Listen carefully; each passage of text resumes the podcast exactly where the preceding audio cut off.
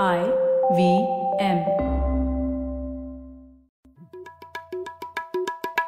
भाई हम हिंदुस्तानियों को बतियाना बड़ा पसंद है। बंगाली में अड्डा उड़िया में खोटी कन्नड़ा में हरटे और हिंदी में पुलियाबाजी। इस कला के लिए हमारी हर भाषा में एक शब्द है। तो प्रणय और मैं तो अक्सर मिलकर पुलियाबाजी करते ही रहते हैं। हमने सोचा कि आपको भी इसमें शामिल कर लिया जाए।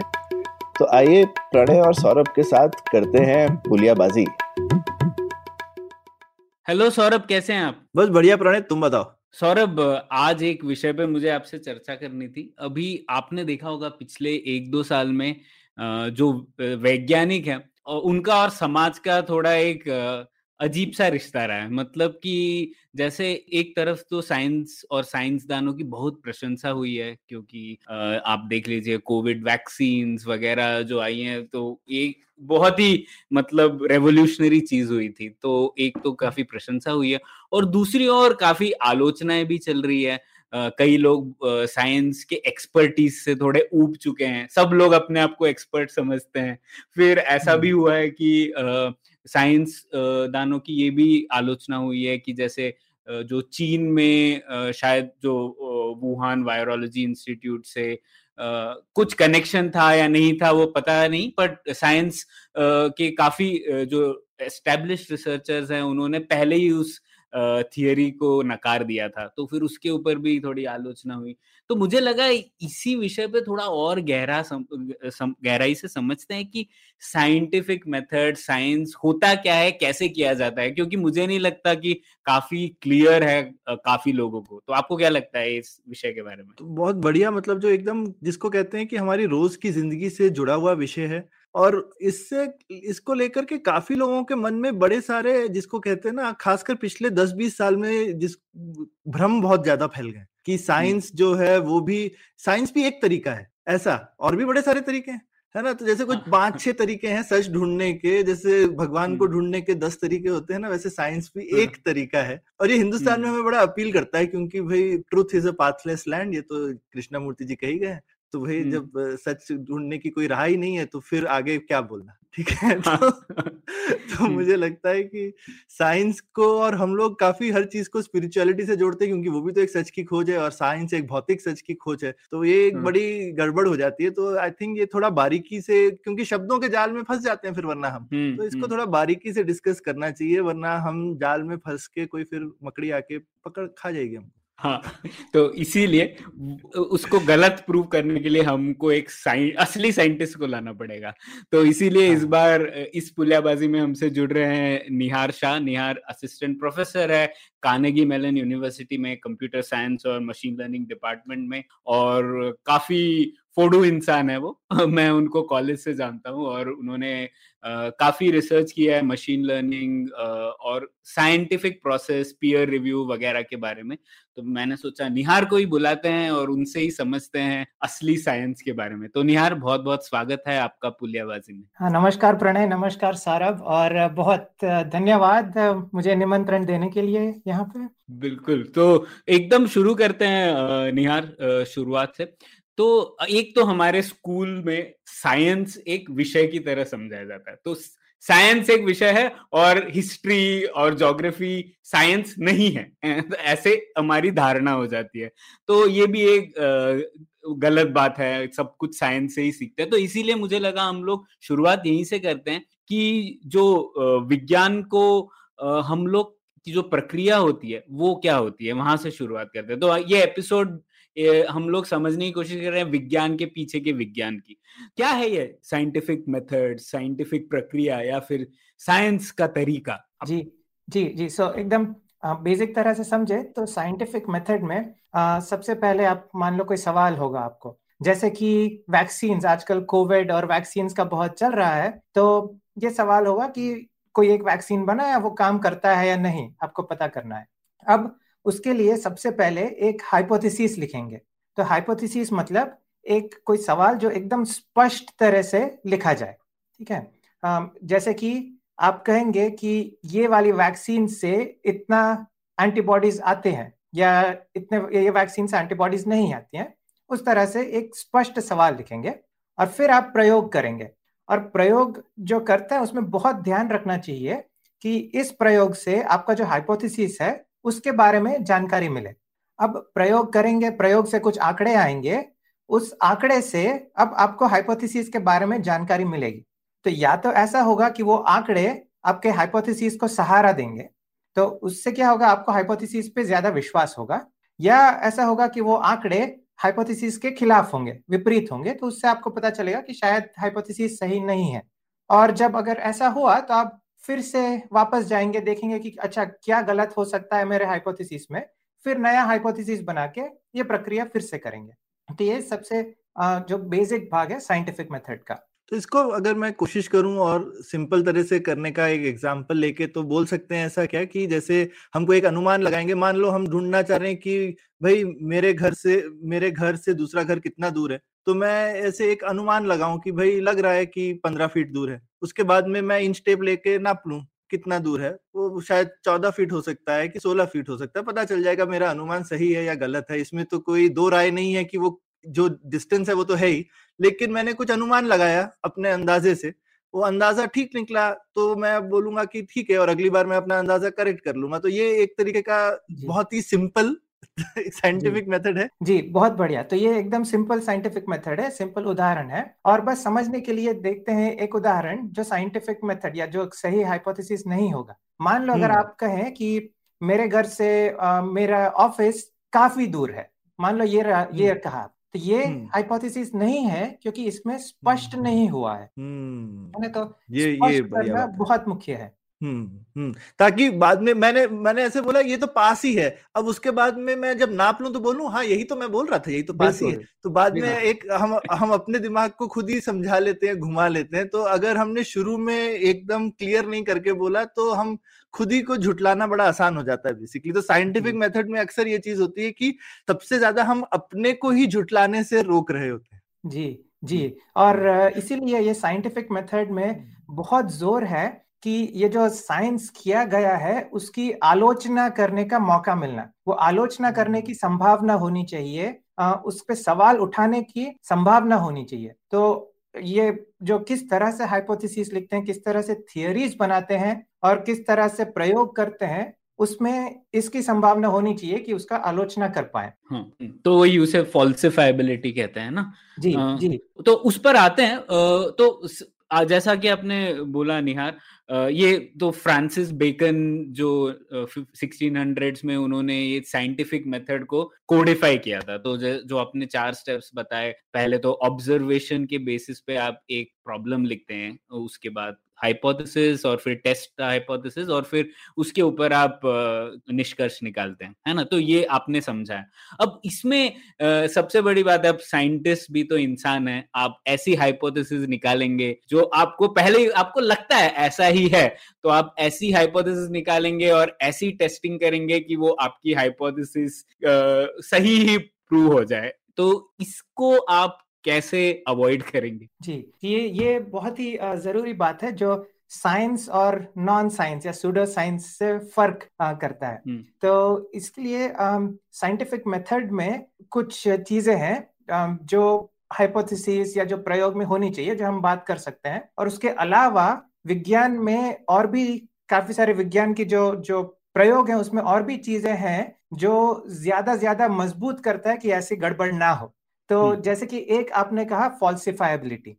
तो जब अगर आप हाइपोथेसिस बना रहे हैं या कोई साइंटिफिक थियरी बना रहे हैं तो वो ऐसा होना चाहिए कि उसकी आलोचना कर पाए ठीक है।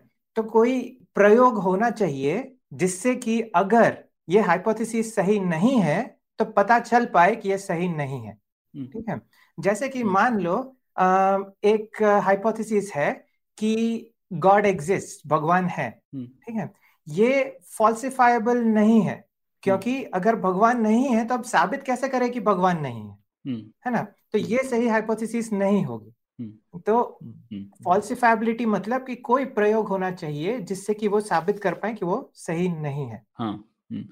तो उसको नकारा जाने की संभावना होनी चाहिए और उस ठीक है। और और ये सवाल अच्छा भी है और ये सवाल भी अच्छा है कि इससे पता चलता है कि हर चीज़ साइंटिफिक मेथड से नहीं होती। अब भगवान है या नहीं है ये श्रद्धा का मामला होता जी। तो इसीलिए हाँ। ये श्रद्धा और साइंस में थोड़ा कभी कभी मिलावट नहीं करनी चाहिए। जी। और। अगर मिल जाए तो हमें ध्यान रखना चाहिए कि क्या क्या है।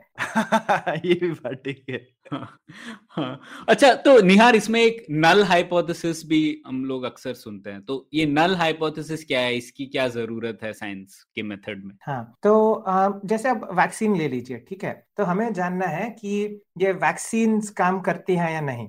तो उसके लिए अब रैंडमाइज्ड कंट्रोल ट्रायल्स करते हैं, है ना? कि मान लो कुछ लोग हज़ार लोगों को बुलाया, अब रैंडमली 500 लोगों को वैक्सीन दिया, बाकी 500 को कुछ पानी दिया या प्लेसिबो दिया।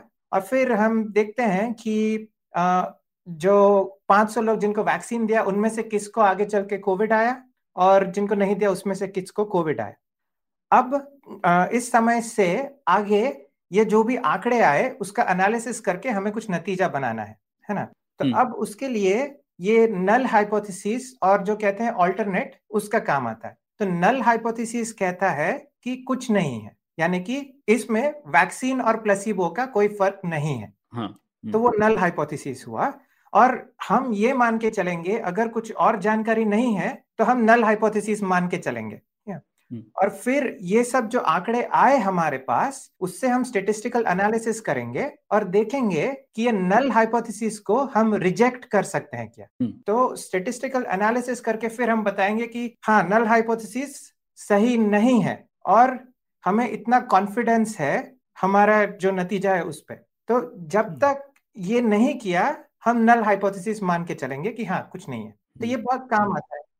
हिंदी में समझने में निहार कितना आसान लग रहा है बोलो कि कुछ नहीं है। वो नल हाइपोथेसिस मेरे को तो कॉम्प्लिकेटेड मतलब खुद ट्रांसलेट करना पड़ता है दिमाग में ये नल हाइपोथेसिस मतलब ऐसे। तो ये तो आसान आपने बड़ी भाषा में बता दिया कि भैया कुछ नहीं है। तो हाँ। पहली पहला हमारा अनुमान है कि कुछ नहीं है। पहले मान के चलते हम्म। हैं कुछ नहीं है। और देखते हैं वो अनुमान गलत साबित कर दिया तो यानी कुछ है जी बिल्कुल हम्म। बढ़िया और इस तरह से हम्म। सोचने में काफ़ी फ़ायदे हैं एक मुख्य हम्म। फ़ायदा ये है कि मान लो किसी ने एक प्रयोग किया जिसमें कि हज़ार लोगों की जगह सिर्फ़ दो लोगों को बुलाया मान लो ठीक है एक्सपेरिमेंट में। सिर्फ़ दो सब्जेक्ट है मान लो अब। क्या है कि उन सिर्फ़ दो लोगों में से एक को एक को वैक्सीन दिया और ऐसा हो सकता है कि या तो दोनों को एक ही नतीजा आया या तो वैक्सीन वाले को कोविड नहीं आया और प्लेसिबो वाले को कोविड आया। पर अब इतने ये इतना छोटा सैंपल साइज़ है इतने कम सब्जेक्ट्स हैं उससे तो अब इतना कुछ कह नहीं सकते। है ना? ये तो बस रैंडम चांस की वजह से ही किसी को कोविड आया किसी को नहीं आया। हम्म। तो अगर अब मान लीजिए कि हम शुरुआत में ये मान के चलते कि वैक्सीन काम कर रहा है हम्म। तो अब ये एक्सपेरिमेंट के बाद भी हम कहते हैं कि वैक्सीन काम कर रहा है क्योंकि एक्सपेरिमेंट ने तो कुछ जानकारी नहीं दी। तो हम्म। वो तो गलत होगा ना। हम्म हम्म। तो नहीं इस टाइप का अविज्ञान तो बहुत कॉमन है निहार। जैसे ट्विटर पे लोग बहुत हाइपोथेसिस देते हैं।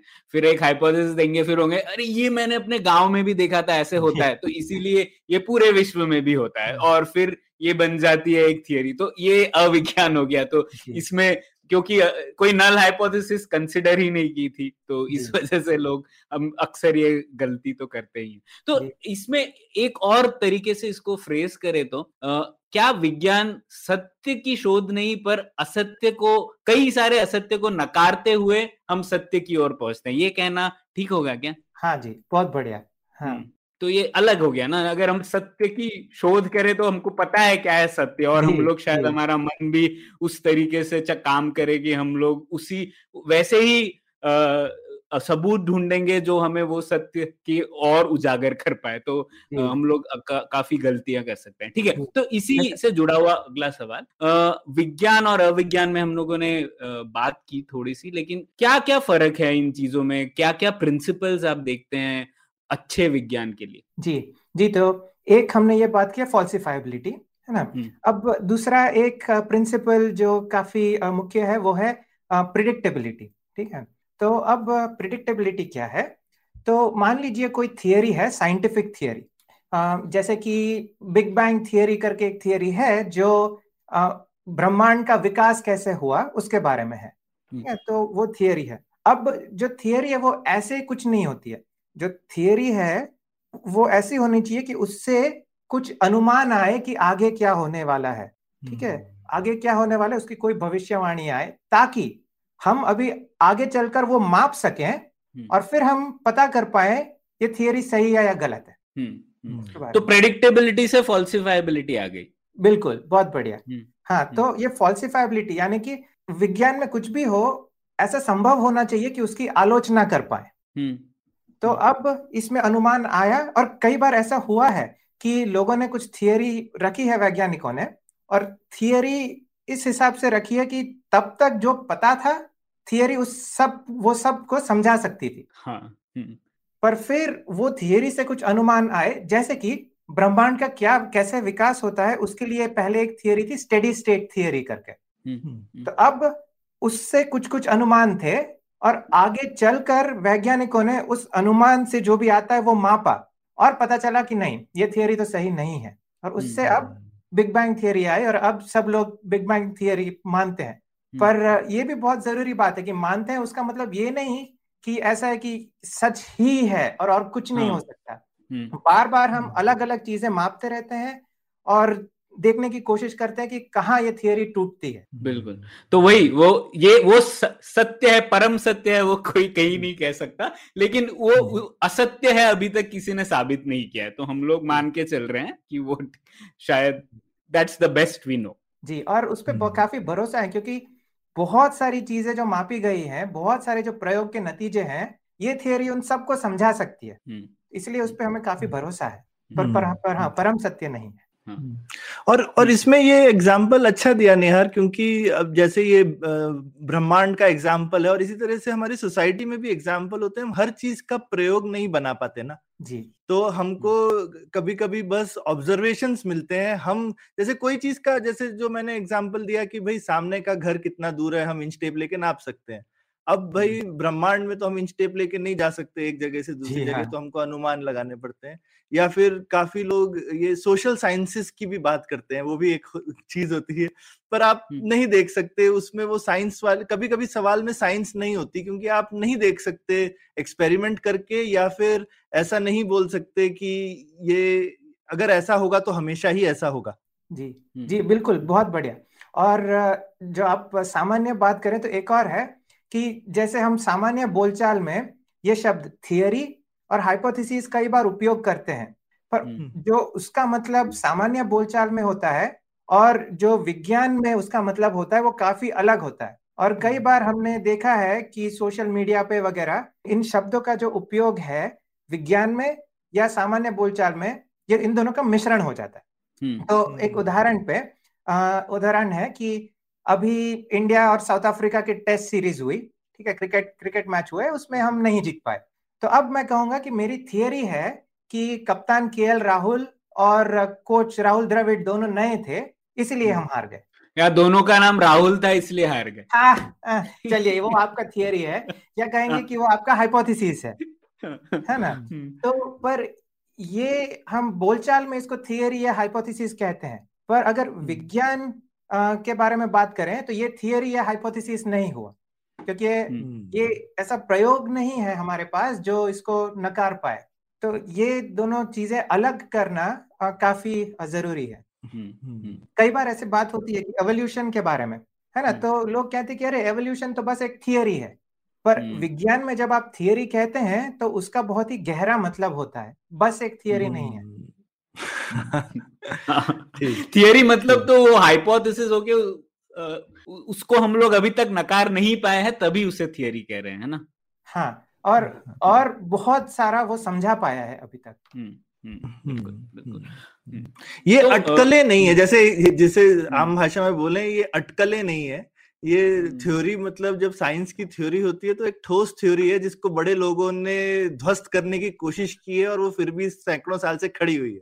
जी जी एकदम बढ़िया। हाँ तो इससे सोशल साइंस में थोड़ा सा भटक जाते हैं यहाँ पर क्योंकि सोशल साइंसेस में जैसा कि हम लोग बात कर रहे थे एक्सपेरिमेंट्स तो नहीं बन सकते। कुछ बन सकते हैं, जैसे अभी आरसीटी रेवोल्यूशन तो काफ़ी चला है सोशल साइंसेज में हम लोगों ने इसके ऊपर एपिसोड भी किया है, कि कोशिश की की है लोगों ने, जैसे कि अगर पता करना है कि एजुकेशन से लाइफ आउटकम्स बदलते हैं कि नहीं, लोगों की ज़िंदगी संवरती है कि नहीं शिक्षा से तो उसके लिए एक्सपेरिमेंट किया जा सकता है। तो कंट्रोल ग्रुप होता है और एक रैंड प्लसीबो मतलब जो लोगों ने नई शिक्षा प्राप्त की है वगैरह वगैरह एक्सपेरिमेंट हम लोगों ने किया इस पर एपिसोड हम पता कर सकते हैं। लेकिन हर बार आप एक्सपेरिमेंट नहीं कर सकते। पर फिर भी एक्सपेरिमेंट करना क्या ज़रूरी है? क्या हम लोग डेटा वगैरह से पता कर सकते हैं? आ, क्या कि हमें खुद से एक प्रयोग करना ज़रूरी है? जी जी जो अगर ऐसा रैंडमाइज कंट्रोल ट्रायल कर पाए तो वो कहते हैं गोल्ड स्टैंडर्ड है। वो सबसे हम्म। बढ़िया है पर कई बार नहीं कर पाते जैसे आप कहते हैं। और ऐसा बहुत हुआ है जैसे कि बहुत सालों तक ये चर्चा रही है कि सिगरेट पीने से कोई शरीर में समस्याएँ होती है या नहीं है ना? तो उसका अब आप रैंडमाइज कंट्रोल ट्रायल नहीं कर सकते कि आपको ज़बरदस्ती आधे लोगों को पकड़ के सिगरेट पियो। हाँ, ऐसा तो हाँ, ज़बरदस्ती नहीं कर सकते है तो उसके लिए क्या करते हैं कि वो ऑब्जर्वेशनल स्टडीज़ करते हैं कि हम्म। हमें ऑब्जर्वेशनल स्टडीज़ मतलब ये डेटा है और इसमें ऐसा लग रहा है कि हाँ सिगरेट पीने से लंग कैंसर होता है पर फिर और क्या क्या कंफाउंडिंग फैक्टर्स हो सकते हैं वो देखेंगे कंफाउंडिंग फैक्टर हम्म। मतलब कि और क्या ऐसा है जो ये लंग कैंसर समझा सकता है सिगरेट नहीं हम्म। और कुछ हम्म। जैसे कि मान लो कि जो सिगरेट पीते हैं उनकी शायद कोई और भी आदत होगी और उसकी वजह से लंग कैंसर होता होगा तो सिगरेट से लंग कैंसर नहीं हुआ पर वो दूसरी आदत से लंग कैंसर हुआ है ना? तो ऐसा कोशिश करते हैं कि ऐसा जो भी कंफाउंडिंग फैक्टर है वो पता कर पाए और फिर उसको हटा पाए डेटा से और फिर उससे कोई नतीजा लाने की कोशिश करते हैं। तो ये ऑब्जर्वेशनल स्टडीज़ काफ़ी करते हैं पर हाँ ये गोल्ड स्टैंडर्ड नहीं है। तो हमें इतना विश्वास नहीं रहता ऑब्जर्वेशनल स्टडीज़ पे और इसीलिए वैज्ञानिक ये भी बहुत कोशिश करते हैं कि ऑब्जर्वेशनल स्टडीज़ को तोड़ने की कि पता करने की कि और क्या कंफाउंडिंग फैक्टर हो सकते हैं जिसकी हम्म। वजह से ये सिगरेट से लंग कैंसर का जो लिंक मिला है उसकी वजह से ना हो कोई और हो। बिल्कुल। समझ में आ गया। तो अब ये आप विज्ञान और अविज्ञान के बारे में बात कर हाँ. रहे थे और आपने समझाया प्रेडिक्टेबिलिटी और फॉल्सिफाइबिलिटी बाकी और कौन सी चीज़ हाँ तो एक और है कि जब आप प्रयोग करते हैं तभी आपने प्रयोग किया मान लो कि प्रयोग सही से किया है तो उसके बाद प्रयोग से कुछ आंकड़े आए। और फिर वो आंकड़ों से आपको नतीजा लाना है। तो ये प्रयोग के बाद का जो भाग है उसमें आपको ठीक से चीज़ें करनी है। तो उसको कहते हैं फेयरनेस हम्म। हाँ ठीक से चीज़ें मतलब क्या? जैसे कि अब मुझे आ, साबित करना है। मान लो मेरे दिमाग में ऐसा है कि मुझे साबित करना है कि सिगरेट से लंग कैंसर होता है। तो मेरा जो आंकड़े आए उसमें से शायद मैं ऐसा कर सकता हूँ कि थोड़े कुछ जो कुछ सब्जेक्ट के जो सैंपल है वो मैं बोल सकता हूँ कि ना ये ठीक नहीं लग रहा चलो निकाल देते हैं। हम्म, हाँ, ताकि बाकी से ऐसे दिख जाए कि हाँ इससे लंग कैंसर होता है। अच्छी सी लाइन बन जाएगी। मस्त लाइन बन जाएगी और मुझे जैसा चाहिए था वैसा आ गया। तो ऐसा नहीं कर सकते हैं। तो फेयरनेस मतलब ये बहुत ही ज़रूरी है कि किस तरह से आप उसको एनालिसिस करते हो। तो उसके लिए विज्ञान में काफ़ी सारी चीज़ें अभी हो रही है। जैसे कि एक एक ये बहुत बढ़िया चीज़ हो रही है कि पहले क्या होता था कि जो वैज्ञानिक है वो हाइपोथेसिस बनाएँगे और उसके बाद प्रयोग करेंगे आंकड़े आएँगे एनालिसिस किया। ठीक है उन्होंने और फिर कुछ नतीजा आया। अब ये पूरा सब एक बना के लिखेंगे हाँ और अब विज्ञान में क्या होता है कि रिसर्च पेपर जो है वो कोई और वैज्ञानिक देखते हैं और उसकी आलोचना करने की कोशिश करते हैं ठीक है? और इसके बारे में बाद में बात कर सकते हैं इसे पीयर रिव्यू कहते हैं। हम्म। तो अब इसमें सब कुछ कुछ परेशानियाँ होती थी क्योंकि जब उन्होंने सब प्रयोग किया और उसके बाद जो आंकड़े आए अब वो निर्णय ले सकते हैं वैज्ञानिक कि कैसे उसको तोड़ना मरोड़ना है उन आंकड़ों को। ताकि उनको जो नतीजा चाहिए वो मिले हम्म। पर अब ऐसा हुआ है कि बहुत सारे विज्ञान के क्षेत्रों में कि आप अपना हाइपोथेसिस बनाओ और आप पूरा लिख लो कि कैसे प्रयोग करेंगे और उसके बाद एनालिसिस क्या करेंगे ये सब लिखो आप अपना प्रयोग करने से पहले एक्सपेरिमेंट से हम्म। पहले वो लिख हम्म। के इंटरनेट पे कुछ वेबसाइट्स हैं जैसे ओपन साइंस फाउंडेशन वहाँ पे आप डाल दो तो हम्म। पत्थर की लकीर बन गई कि आपको क्या करना है। बेसिकली जवाब देख के आप सवाल मत बदल दो बाद में। एकदम बढ़िया एकदम बढ़िया। जवाब देख के सवाल मत बदलो जवाब देख के आप एनालिसिस मत बदलो है ना? हम्म, तो ये पूरा डाल दिया आप पत्थर की लकीर बन गई अब आप जाके प्रयोग करो। हम्म, तो उसके हम्म। बाद लिखो और फिर पीयर रिव्यू के लिए भेजो। तो ये एक अलग तरीका जो आया है वो ऐसी गड़बड़े रोकने के लिए है, जहाँ पे जैसे सौरभ ने कहा, जवाब देके सवाल बदल दिया या एनालिसिस बदल दिया। ठीक है। तो इससे इससे ये भी पता चल रहा है ना, निहार, कि ऐसा ये जो वैज्ञानिक तरीका है, ये भी हम समय के साथ और पुख्ता कर रहे हैं। मतलब ये नहीं है कि कोई एकदम पत्थर की लकीर है, हमको दिख रहा है कि कुछ चीज़ें तो एकदम ठीक दिखती हैं, पर हम ये तरीका ऐसी चीज़ों के लिए यूज़ कर रहे हैं, जहाँ पे ये तरीका भी थोड़ा आई मीन हम उसकी हदें ढूंढ रहे हैं बेसिकली कि कहाँ तक जा। सकता है जी जी हम्म। बिल्कुल तो विज्ञान का ही एक भाग है जिसको कहते हैं मेटा रिसर्च जो कि विज्ञान पे विज्ञान करते हैं तो मेरा भी थोड़ा हम्म। विज्ञान उसी पे है मेरा मेरा संशोधन उसी पे है विज्ञान पे विज्ञान करना कि जो हम साइंटिफिक प्रोसेस है उसमें क्या खामियाँ है क्या गड़बड़ है उनको पता करना और फिर उनको कैसे ठीक करें अ, वो करना तो हम्म, ये हम्म, काफ़ी सारे लोग उसी पे काम करते हैं। तो हाँ विज्ञान में ये एक बहुत अच्छी बात है कि हम बार बार हम खुद पे झांकते रहते हैं और पता करने की कोशिश करते रहते हैं कि क्या गड़बड़ हो सकती है क्या गड़बड़ है। खुद की आलोचना जितनी हो सके उतनी करते हैं और फिर उसे ठीक करने की कोशिश करते हैं। हम्म, हम्म। हम्म, हम्म, ठीक है। हम्म। तो वेरीफाइबिलिटी ये भी शब्द मैंने सुना है। जी वेरीफाइबिलिटी तो वेरीफाइबिलिटी मतलब कि मान लो अगर किसी वैज्ञानिक ने कोई प्रयोग किया ठीक है हाइपोथेसिस था प्रयोग किया तो अब उस वैज्ञानिक को उनका हाइपोथेसिस पूरा प्रयोग अच्छे से लिखना है कि क्या क्या किया एकदम ढंग से लिखना है और फिर आंकड़े है उसका एनालिसिस कैसे किया वो भी पूरा ढंग से विस्तार से लिखना है और फिर हम्म। उसका रिसर्च पेपर बनाते हैं तो ये सब हम्म। अच्छे से विस्तार से इसीलिए लिखना है ताकि अगर कोई और वैज्ञानिक कहीं और है उनको वही का वही प्रयोग फिर से करना है तो वो ये देखकर कर पाए वैसा का वैसा प्रयोग ही कर पाए। और ये बहुत ही ज़रूरी है विज्ञान को मज़बूत बनाने के लिए। तो हम्म। ऐसे कई सारे ऐसे मामले आए हैं जब किसी वैज्ञानिक ने कोई हाइपोथेसिस था प्रयोग किया और फिर उसका कुछ नतीजा आया और उसके बाद वैसा ही प्रयोग और बहुत सारे वैज्ञानिकों ने करने की कोशिश की और उसका नतीजा विपरीत आया। हम्म, हम्म, है ना? तो ये वेरीफाइबिलिटी है इसकी वजह से दूसरे लोग भी ये ऐसा ही कर पाए। और फिर पता चला कि पहले में कुछ गड़बड़ थी। आपको एक उदाहरण देता हूँ। तो कुछ साल पहले करीब आठ या दस साल पहले एक विज्ञान हुआ था। एक तो उसमें सवाल ये था कि अगर मान लो मैं आपसे कोई सवाल पूछूँ जिसका जवाब मुझे नहीं पता तो मुझे सच जानना है आपसे। आप तो अगर मैं सवाल पूछने से पहले अगर आपको कागज़ पे ये लिख के दूँ कि हाँ मैं सब सच कहूँगा और आपसे उस पर हस्ताक्षर करवाऊं। हम्म, तो क्या ज़्यादा संभावना है कि आप सच कहेंगे? है ना ये हम्म, सवाल था। और ये हम्म, सवाल हम्म। क्यों आया? क्योंकि यहाँ पे जो कार की इंश्योरेंस कंपनी है हम्म, वो ग्राहक से हर साल पूछते हैं कि आपकी गाड़ी कितनी मील चली है। हम्म, हम्म, और जितनी ज़्यादा मील चली है उतना ज़्यादा इंश्योरेंस का प्रीमियम होगा।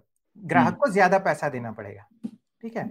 तो अगर मैं ग्राहक हूँ तो मुझे पता है कि वो इंश्योरेंस कंपनी वाले आके मेरी गाड़ी में नहीं देख सकते कि कितनी मील चली है। तो हम्म, अब मुझे इंसेंटिव है कि मैं थोड़ा कम बताऊँ। अगर पाँच हज़ार। चली है तो मैं चार हज़ार बताऊँ हम्म, है ना? हम्म, तो इंश्योरेंस कंपनीज़ को ये करना था कि कैसे ज़्यादा सच पता चले। हम्म, ठीक है? तो कुछ वैज्ञानिक थे उन्होंने ये प्रयोग किया कि रैंडमाइज्ड कंट्रोल ट्रायल किया कि मील पूछने से पहले ऐसा हस्ताक्षर लो या नहीं लो कि मैं सच हम्म, बोलने वाला हूँ। हम्म, ठीक है। तो उन्होंने ये पूरा प्रयोग किया और फिर कुछ आंकड़े आए और आंकड़े से उन्होंने बताया कि हाँ सच में काफ़ी फ़र्क है। तो नल हाइपोथेसिस को रिजेक्ट किया और बताया कि हम्म, सच में हम्म। काफ़ी फ़र्क है और ये बाद में अगर चाहिए तो बात कर सकते हैं कि उन्होंने कैसे ये सब किया। हम्म, पर हम्म। फिर उसके बाद ये तो बहुत बढ़िया बात हो गई और काफ़ी हम्म। सारे कंपनीज़ ने सोचा कि अरे हम अपनी नीतियों में ऐसा करते हैं। हम्म। ये जो अमेरिका की सरकार है उन्होंने भी कहा कि हाँ ये तो बहुत बढ़िया नीति है चलो हम भी अ, ऐसा करवाते हैं किसी चीज़ों में पर उसके बाद कुछ छह और वैज्ञानिक थे दूसरी दूसरी जगहों पे उन्होंने यही का यही प्रयोग करने की कोशिश की फिर से। हाँ, और वेरीफाइबिलिटी की वजह से पूरा लिखा हुआ था तो। उन्होंने वही का वही प्रयोग करने की कोशिश की कर पाए। और सबको ऐसा पता चला कि कोई फ़र्क नहीं है। ठीक है ऐसा। हस्ताक्षर दो या नहीं दो उसमें कोई फ़र्क नहीं है। तो अब वेरीफाइबिलिटी की वजह से पता चला कि जो पहला एक्सपेरिमेंट था वो सही नहीं था। हम्म हम्म, हम्म। और वैसे उसके बाद उसके बाद भी काफ़ी दिलचस्प कहानी है कि उन्होंने ये। भी पता किया लोगों ने कि ये क्या गड़बड़ थी। और वो भी हाँ। बहुत दिलचस्प अच्छा। कहानी है कि हमारे जो सीआईडी के एसीपी प्रद्युमन है वो भी खुश हो जाएँगे। बोलो बोलो बोलो। अच्छा। कुत्ती सुलझाओ। हाँ तो क्या किया कि अब ये जो दूसरे सब वैज्ञानिक हैं उन्होंने पहले वैज्ञानिक को बोला कि अरे आपका जो डेटा है वो पूरा का पूरा डेटा बाहर कीजिए ठीक है? हम्म। दिखाइए कि हम्म। क्या था क्योंकि इतना इतना फ़र्क है ना आपके प्रयोग में और हम सब के जो नतीजे हैं उसमें। तो हम्म, उन्होंने हम्म। डेटा बाहर किया। तो वो डेटा एक माइक्रोसॉफ्ट एक्सेल की फ़ाइल थी हम्म, ठीक है? अब लोगों ने देखा कि माइक्रोसॉफ्ट एक्सेल की फ़ाइल में जो हर एक व्यक्ति का डेटा है वो या तो एक कैलिब्री फॉन्ट में है या हम्म, तो कैम्ब्रिया फॉन्ट में है। हम्म, ठीक है उन्होंने दो फॉन्ट देखे अलग अलग फॉन्ट्स की थी। फिर हम्म। उन्होंने देखा कि जो कैम्ब्रिया फॉन्ट में है उसमें कुछ अजीब सी चीज़ें थी। क्या अजीब सी चीज़? है तो पहली ये चीज़ थी कि मान लो आपका सही में बारह हज़ार चार सौ पैंतालीस मील चली है आपकी गाड़ी। ठीक है? हम्म, तो अगर आपको लिखना है तो सामान्य तौर पे क्या करते हैं? हम राउंड करते हैं। है ना? हम्म। बारह हज़ार चार सौ पैंतालीस की जगह बारह हज़ार चार सौ चालीस या बारह हज़ार चार सौ या बारह हज़ार लिखेंगे। हम्म, है ना? हम्म, तो बहुत सारे ऐसे प्रयोग हुए हैं जिसमें देखा है कि इंसान सामान्य तौर पे राउंड करते हैं तो हम्म। बहुत सारे राउंडेड नंबर्स होते हैं। तो जो एक फॉन्ट था उसमें ऐसा था कि काफ़ी सारे राउंडेड नंबर्स थे। और हम्म, जो दूसरा फॉन्ट था उसमें ऐसे बिल्कुल राउंडिंग नहीं था। अच्छा। ठीक है? वो एक देखा। हम्म। फिर दूसरा क्या देखा? तो उन्होंने ये देखा कि जो दूसरा जो फॉन्ट था उसमें जो मील बताए थे हाँ उसका जो डिस्ट्रीब्यूशन है वो ऐसा था कि जितने लोगों ने शून्य और हज़ार के बीच में आंकड़ा बताया था हम्म, उतने ही लोगों ने हज़ार और दो हज़ार के बीच में आंकड़ा बताया था उतने ही हम्म। लोगों ने दो हज़ार से तीन हज़ार के बीच में आंकड़ा बताया था वगैरह वगैरह उतने ही हाँ। लोगों ने उनचास हज़ार से पचास हज़ार के बीच में आंकड़ा बताया था। अच्छा और हम्म, पचास हज़ार के बाद कोई भी नहीं था। ओके हम्म, हम्म, तो ये तो बहुत ही अजीब सा है। बहुत ही बिल्कुल अजीब है, क्योंकि सामान्य हाँ। तौर पे ऐसा नहीं होता है। तो उन्होंने हम्म। बहुत सारे और जो जो आर आरटीओ वगैरह के जो आंकड़े हैं वो देखे कि सामान्य तौर पे जितना मील चला वो ऐसा तो कभी नहीं होता है। हम्म, हम्म, तो उससे उन्होंने पता किया कि लग रहा है कि ये जो दूसरे फॉन्ट का पूरा का पूरा डेटा है वो नकली बनाया गया है और जो हम्म। मील जो लिखा है ना वो शून्य से पचास हज़ार के बीच में कंप्यूटर से एकदम बस। कोई रैंडम नंबर चुना गया जनरेट कर दिया। जनरेट कर हम्म, और ऐसे हम्म। पूरा डेटा ही नकली है। हम्म, तो हम्म। ऐसे उनको पता चला और फिर उसके बाद हाँ वो पेपर अभी रिट्रैक्ट हो गया वगैरह वगैरह। वाह। बहुत बढ़िया, क्या ज़बरदस्त कहानी है हाँ। हाँ। तो। और निहार एक तो ये भी है कि जैसे साइकोलॉजी है मनोवैज्ञानिक स्टडीज़ में काफ़ी बार ये इशू आता है। वेरिफाइबिलिटी एक ऐसी चीज़ें जहाँ पर कई बार ऐसे साइकोलॉजिकल स्टडीज़ हुए हैं जो कि अगर किसी और कंटेक्स्ट में किए जाए या कोई और रिपीट करे तो वो सेम रिज़ल्ट या निष्कर्ष नहीं आते। तो शायद ये वेरीफाइबिलिटी के दम पर ही अब और इम्प्रूव हो रहा है साइकोलॉजी भी। जी जी। बिल्कुल सही। इसीलिए वो जो प्रयोग करते हैं उसमें कि क्या कॉन्टेक्स्ट है जब लिखते हैं प्रयोग वो क्या कॉन्टेक्स्ट है वो भी अच्छे से बताना चाहिए। तो एक उदाहरण है कि काफ़ी साल पहले ज़्यादातर तभी संशोधन से यूरोप और अमेरिका में होता था ना? तो तभी हम्म। साइकोलॉजी में बहुत सारे जो संशोधन था उसमें जो सब्जेक्ट थे वो अमेरिका और यूरोप के जो यूनिवर्सिटी के विद्यार्थी थे। हम्म। ठीक है? तो वो अच्छा। एकदम खास तरह के थे कि यूनिवर्सिटी के विद्यार्थी जो जो वेस्टर्न देशों से है वगैरह। और उसके बाद वैसे ही स्टडीज़ एशिया में करने की कोशिश की तो बहुत सारों में पूरे विपरीत नतीजे आए हम्म, तो हम्म। अब कहते हैं कि जो पहले जो जो स्टडीज़ थी उनको वियर्ड स्टडीज़ कहते हैं वियर्ड वेल्दी एजुकेटेड ऐसा ऐसा कोई फुल फॉर्म है हम्म, कि ऐसे लोगों। पे किया गया था तो। बात अच्छी ये थी कि जब भी वो पहले प्रयोग थे तभी उसमें स्पष्ट तरीके से लिखा गया था कि उन्होंने किन सब्जेक्ट्स पे ये संशोधन किया है कौन सब्जेक्ट्स थे जैसे कि ये यूनिवर्सिटी के ऐसे थे वगैरह तो उससे अभी हमें पता चलता है कि हाँ जो नतीजे हैं वो शायद यूरोप और अमेरिका के यूनिवर्सिटी के विद्यार्थियों पे ये काम करता है पर अगर आप इंडिया में जाओ एशिया चाइना जापान कहीं और जाओ तो शायद नहीं करेगा तो हाँ जैसे हम्म। आपने कहा कॉन्टेक्स्ट बहुत ज़रूरी है और वेरीफाइबिलिटी के लिए कॉन्टेक्स्ट लिखना भी बहुत ज़रूरी है हम्म। हम्म। जैसे काफ़ी फ़ेमस है ना जैसे वो स्टैनफोर्ड प्रिजन एक्सपेरिमेंट था अब कितना वो प्रूव हो गया कि गलत है लेकिन अब लेकिन इतने वो पॉपुलर है कि लोग अभी भी सच मानते हैं क्योंकि इतने सालों तक उसको सच माना गया। और एशिया क्या वो यूएस के अंदर में भी दोबारा से कोई रिज़ल्ट दोबारा से मैच नहीं कर पाए। और अब तो उसमें बहुत रिसर्च हो चुकी है कि उस एक्सपेरिमेंट में कि आप एक्सपेरिमेंट को कैसे खराब कर सकते हैं। जी और उस पर पिक्चर भी बन चुकी है। स्टैनफोर्ड प्रेजेंट एक्सपेरिमेंट पे अगर आपने देखी है तो। बिल्कुल तो इस तरह से बहुत सारे फ़ेमस एक्सपेरिमेंट्स हैं जो कि वेरीफाइबिलिटी में पकड़े जा रहे हैं अब कि भाई क्योंकि हम भी शायद कुछ चीज़ें मानना चाहते हैं अगर हमको लगता है ये ऐसा है तो इसमें नेहार तुमको क्या लगता है? सोशल साइंस के बारे में तुम्हारा क्या ख्याल है? उसको वो साइंस की हद ढूंढ रहा है या थोड़ा साइंस शब्द को हमने खींच तान के यूज़ कर लिया है? हाँ, मेरे ख्याल से वो भी साइंस ही कह सकते हैं अगर वो ठीक से साइंटिफिक मेथड उपयोग कर रहे हैं तब। है ना? जैसे कि हम्म। हमने पहले बात किया कि काफ़ी सारे स्टडीज़ होते हैं जो ऑब्जर्वेशनल स्टडीज़ करने पड़ते हैं। रैंडमाइज कंट्रोल ट्रायल नहीं कर पाते पर उसमें भी हम्म। जब आप पेपर लिखते हो तो एकदम स्पष्ट तरह से लिखिए कि क्या क्या अपने अजम्पन्स है है ना? हम्म। जिसमें ये चलता है।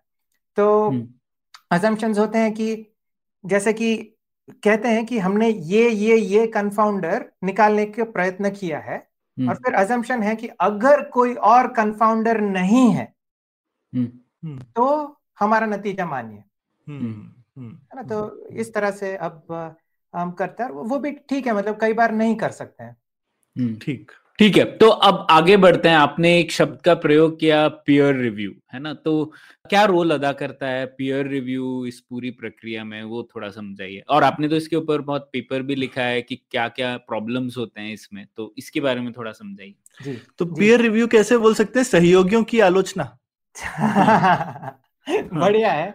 हम्म। हाँ, हम्म। हाँ जी चलिए तो तो देखिए आप विज्ञान करते हैं तो उसमें हमने जैसे बात किया बहुत। दो काफ़ी मुख्य चीज़ है पहला कि आलोचना करते रहना है ना सवाल। उठाते रहना और दूसरा कि जो ठीक से लिखा हुआ होना सब कुछ ठीक से अच्छे से डॉक्यूमेंट करके रखना तो अब क्या होता है कि कभी कभी इन दोनों में से कुछ किसी में भी गलतियाँ हो सकती हैं ठीक है। अभी वैज्ञानिक भी इंसान है तो कुछ कुछ गलतियाँ हो सकती हैं और कभी कभी ऐसा भी होता है कि कुछ लोग जानबूझ के भी कुछ गड़बड़ करते हैं ठीक है मेरा मानना है कि बहुत कम लोग ऐसे जो जानबूझ के करते हैं पर होता है इंसान है। हम्म। तो उसमें पीयर रिव्यू और थोड़ा मजबूती देता है विज्ञान को इन परेशानियों के खिलाफ। तो क्या होता है पीयर रिव्यू तब मान लीजिए आप एक वैज्ञानिक हैं आपने कुछ रिसर्च किया संशोधन किया और फिर उस पर आप पेपर लिखेंगे। तो रिसर्च पेपर में आप लिखेंगे कि आपका क्या सवाल था फिर आप लिखेंगे कि ये सवाल क्यों ज़रूरी है और फिर आप लिखेंगे कि आपका क्या हाइपोथेसिस था क्या प्रयोग किया क्या आंकड़े आया क्या नतीजा। ठीक है ये सब कुछ अच्छे से आप रिसर्च पेपर में लिखेंगे। अब वो रिसर्च पेपर आप किसी कॉन्फ्रेंस या जर्नल में भेजेंगे। तो कॉन्फ्रेंस या जर्नल जो है वो बस पेपर छापने के लिए होते हैं। हम्म। और ये कॉन्फ्रेंस या जर्नल क्या करेंगे कि आपका रिसर्च पेपर लेंगे और फिर कोई और वैज्ञानिक होंगे जैसे कि मान लो तीन वैज्ञानिक जो इस विषय पे काम करते होंगे या इस विषय के आसपास उनको आपका पेपर भेजेंगे। और फिर उस वैज्ञानिक को बोलेंगे कि ये रिसर्च पेपर पढ़ो और इसकी आलोचना करो। हाँ इसमें क्या कुछ गड़बड़ है वो देखिए और बताइए। तब वो वैज्ञानिक ये करेंगे कभी कभी होता है कि हाँ वैज्ञानिकों को पता चला कि अरे ये सही नहीं है है ना? तो फिर आ, वो पता चल गया हमें कि हाँ इसमें कुछ गड़बड़ थी। या तो वैज्ञानिक सब कहेंगे हाँ ये सही है बढ़िया है अगर सब अच्छा कहेंगे तो फिर ये पेपर छपेगा। ठीक है? उसको कहते हैं published paper peer reviewed published paper कहते हैं। हम्म। ये बस पीयर रिव्यू एक और तरीका है कि विज्ञान को कुछ भी गड़बड़ से बचाने का और भी मज़बूत करने का। इसमें लेकिन कभी कभी इस इस प्रोसेस की भी आलोचना होती है ना नेहार की क्योंकि आप ही के क्षेत्र के बाकी वैज्ञानिक हैं तो अगर आप कोई ऐसी नई चीज़ बोल रहे हैं तो उनको कभी कभी रहेगा कि इसको मत पब्लिश होने दो ना या फिर ये तो हम्म। ठीक हमें नहीं लग रहा क्योंकि उनकी उनकी खुद की इज़्ज़त उससे डूब रही होगी तो ये सब भी या तो फिर वो उसका चाचा भतीजा होगा या मेरे दोस्त के डिपार्टमेंट से होगा तो मैं अच्छा हाँ। रेटिंग दे दूँगा फिर निहार आ, मेरा पेपर को अच्छे रेटिंग दे देगा तो ऐसा भी हो सकता है। जी जी जी बिल्कुल। तो पीयर रिव्यू विज्ञान को मज़बूत तो बनाता है पर हम्म। ये पीयर रिव्यू में भी परेशानियाँ तो होती हैं। अभी आखिरकार फिर से हम इंसान हैं। तो कभी कभी कुछ गलतियाँ होती हैं और कभी कभी कुछ लोग हैं जो जानबूझ के भी गलत करते हैं है ना? जैसे कि सौरभ ने कहा कि मान लो कोई और पेपर है जो मेरे विज्ञान के विपरीत है। तो मैं ज़्यादा आलोचना करने की कोशिश करूँगा। या ऐसा भी होता है जैसे प्रणय ने कहा और ये अभी पिछले कुछ साल में काफ़ी सारा ऐसे पता चला है कि कुछ लोग एक समूह बनाएँगे और अपने बीच में समझौता करेंगे कि हम सब एक दूसरे का पेपर रिव्यू करने की कोशिश करेंगे और फिर एक्सेप्ट कर लेंगे उसको बोलेंगे कि हाँ बहुत बढ़िया। जो भी हो बोल लेंगे कि बहुत अच्छा है। और इसकी वजह से बहुत परेशानियाँ भी हुई हैं। तो अभी हाल ही में कंप्यूटर आर्किटेक्चर करके एक विज्ञान का भाग है। उसमें यह हुआ था कि एक प्रोफेसर था उसने उसके विद्यार्थी को फोर्स किया ज़बरदस्ती उसको बोला कि तुम एक नकली पेपर लिखो ठीक है? अच्छा। तो ऐसा पेपर लिखा कि हमने कंप्यूटर आर्किटेक्चर में ये बनाया है वो बनाया है और ये प्रयोग किया वो प्रयोग किया असली में कुछ नहीं था। तो उसने ज़बरदस्ती लिखवाया वो विद्यार्थी से और फिर एक कॉन्फ्रेंस में भेजा। और फिर ये प्रोफेसर ने आ, ऐसा किया कि उसके कुछ दोस्त हैं वो ही उस पेपर को रिव्यू करें। और फिर वो दोस्तों ने सबने एक्सेप्ट कर लिया कि हाँ बहुत बढ़िया पेपर है कर लो बहुत महान है कर लो। और फिर पेपर छपने जा रहा था और फिर ये जो प्रोफेसर है उसके विद्यार्थी को बोला कि अब तुमने ये जो सब लिखा था ना वो सच में करके दिखाओ। कैसा सच में होना चाहिए ठीक है? तो विद्यार्थी ने कहा कि यार आपने तो इतना सारा बकवास किया है इसमें कि हमारे पास ये महान आर्किटेक्चर है वो महान बनाया है। असली में ऐसा बनाना तो नामुमकिन है कैसे बनाऊ मैं? तो इससे इसके बाद बहुत ही दुखद घटना भी हुई कि वो विद्यार्थी ने आत्महत्या कर ली और फिर उसके बाद इस पे बहुत बड़ी जाँच हुई और फिर ये सब बहुत सारी गड़बड़ बाहर निकली। तो हाँ कुछ लोग हैं जो ऐसा गलत भी करते हैं और विज्ञान में ये हम बहुत ध्यान देने की कोशिश करते हैं कि ऐसा ना हो। तो मेरा खुद का काम और कुछ और लोगों का वैज्ञानिकों का काम ये भी है कि आजकल की आर्टिफिशियल इंटेलिजेंस के आ, से उपयोग करके कैसे पता करना कि किसी रिव्यू में कुछ गड़बड़ है कि नहीं। अच्छा। हम्म, तो हम्म, ये हम्म, जैसे विज्ञान पे विज्ञान करना अभी काफ़ी लोग करते हैं क्योंकि विज्ञान के किसी भी भाग में गलतियाँ हो सकती है जानबूझ के या गलती से। और उसको कैसे पता करना कि कुछ गड़बड़ है और फिर कैसे ठीक करना उस पर काफ़ी काम है। तो विज्ञान को ज़्यादा ज़्यादा मज़बूत बनाते रहना है इन सब परेशानियों से। अच्छा तो निहार पीयर रिव्यू में ऐसा क्यों है कि वो उसी डिपार्टमेंट के लोगों को सबमिट किया जाता है? तो आ, लोगों को साइंस भी समझ में आना चाहिए उस फ़ील्ड का तो वो तो मैं समझ गया कि अगर चार लोगों को भेजना है तो तीन ऐसे लोगों को भेजा जाए जो उस टाइम वो साइंस कर चुके हैं। एक और रिव्यूअर ऐसा हो सकता है जो शायद साइंस समझता है लेकिन उस फ़ील्ड से बिल्कुल नाता नहीं रखता। तो ऐसा नहीं होता क्या? थोड़ा डाइवर्सिफिकेशन से बेहतर नहीं हो सकता क्या पीयर जी जी जी बहुत अच्छी बात की पहले तो आप उसी डिपार्टमेंट में लोगों को नहीं भेजते हैं तो उसमें रखते हैं कॉन्फ्लिक्ट ऑफ़ इंटरेस्ट कि अगर मान लो मुझे पता है कि मैं और प्रणय एक ही यूनिवर्सिटी में काम कर रहे हैं हाँ तो नहीं नहीं सॉरी मैं मैं सेम डिपार्टमेंट नहीं सेम फ़ील्ड की बात हाँ, कर रहा था मैं मतलब जैसे हाँ जी जी तो वो सही बात है और इसमें काफ़ी सारा बहुत एक्सपर्टीज पे होता है कि काफ़ी सारा ऐसा जो विज्ञान होता है जिसमें जैसे कंप्यूटर साइंस में मान लो अब आर्टिफिशियल इंटेलिजेंस में कुछ नया विज्ञान हुआ ठीक है? हम्म। तब वो बस समझने के लिए उसका बहुत ज़्यादा एक्सपर्टीज चाहिए। हम्म। और उसमें इतना एक्सपर्टीज नहीं है तो आपको इतना पता ही नहीं चलेगा कि क्या हो रहा है। तो हम्म। एकदम जनरल ऑडियंस के लिए नहीं होता। कुछ जो ऐसे रिसर्च पेपर होते हैं वो ज़्यादा जनरल ऑडियंस के लिए होते हैं। वो हाँ जैसे आपने कहा ज़्यादा ब्रॉड लोगों को जाएगा। पर कई चीज़ों के लिए एकदम एक्सपर्टीज चाहिए जो नहीं होती है। और फिर इसमें कॉन्फ्लिक्ट ऑफ़ इंटरेस्ट का काफ़ी उपयोग होता है। जैसे कि कुछ भी पता चला कि कोई भी कारण से कुछ दो लोगों का कॉन्फ्लिक्ट ऑफ़ इंटरेस्ट हो सकता है तो बहुत ध्यान रखते हैं कि उसको ना जाए। हम्म, हम्म, ठीक है। और निहार आपने जो पेपर लिखा था उसमें आप कह रहे थे कि कैसे आर्टिफिशियल इंटेलिजेंस से इसे बेहतर कर सकते हैं। तो इसे मोटे तौर पे समझा सकते हैं आर्टिफिशियल इंटेलिजेंस कैसे मदद कर सकता है इसमें? जी जी। तो आर्टिफिशियल इंटेलिजेंस इसमें कई तरह से उपयोग हो रहा है। आ, पहला तरह यह है कि बस चुनने में कि कौन से रिव्यूअर को इस कौन से रिव्यूअर को ये पेपर भेजा जाए। तो अच्छा। ये हम्म, काफ़ी उपयोग हो रहा है कि देखिए अब हज़ारों वैज्ञानिक हैं ठीक है? हम्म, अब मैं कॉन्फ्रेंस चला रहा हूँ। ये कॉन्फ्रेंस में हज़ार या दस हज़ार पेपर आए। लोगों ने हम्म, हज़ार या दस हज़ार पेपर इतना भेजे। तब मैं खुद बैठ के ये हज़ारों पेपरों के लिए रिव्यूअर तो नहीं ढूंढ सकता। हम्म, तो अब हम्म, आर्टिफिशियल इंटेलिजेंस का उपयोग होता है। तो उसमें जो हर एक दूसरे वैज्ञानिक हैं उनका जो पिछला जो भी संशोधन है वो और ये सबमिट किया हुआ जो पेपर है वो उन दोनों को मिलाते हैं और देखते हैं कि कितना मेल है उसमें। और फिर आर्टिफिशियल इंटेलिजेंस बताएगा कि हाँ प्रणय ये पेपर के लिए एकदम एक्सपर्ट है आप उसको दे सकते हैं। हम्म, तो हम्म, ये पहला काम है आर्टिफिशियल इंटेलिजेंस का कि बस बताने के लिए कि कौन सा जो रिव्यूअर है वो इस हम्म, पेपर के लिए अच्छा है। बिल्कुल हम्म, फिर एक और काम है अ, कि जब रिव्यूअर रिव्यू करते हैं तो उन्होंने उनको एक चीज़ तो देखना है कि इस पेपर में सब सही है या नहीं। हम्म, पर उसके अलावा सामान्य तौर पे जर्नल और कॉन्फ्रेंस कुछ और चीज़ें देखने को कहते हैं। जैसे कि देखने को कहते हैं कि ये अच्छे से लिखा गया है या नहीं? हम्म, है ना? ये भी देखने को कहते हैं कि कई कई क्षेत्रों में कि इसमें कितनी नॉवेल्टी है कितना नया चीज़ हम्म, है। अ, कई क्षेत्रों में जैसे कि इंजीनियरिंग में कंप्यूटर साइंस में बस प्रयोग नहीं है। वो रिसर्च पेपर में मुख्य भाग होता है कि कुछ नया एल्गोरिथम बनाना नई वस्तु बनाना। हम्म, तो रिव्यूअर को ये भी देखना है कि कितना नॉवेल्टी है कितना नया है नयापन है हम्म, कितना हम्म, नयापन है वगैरह। हम्म, ये काफ़ी चीज़ें देखने को कहते हैं। अब एक और परेशानी काफ़ी होती है कि अलग अलग रिव्यूअर जो हैं उनके दिमाग में महत्व अलग अलग होता है जो अलग क्राइटेरिया है उनका।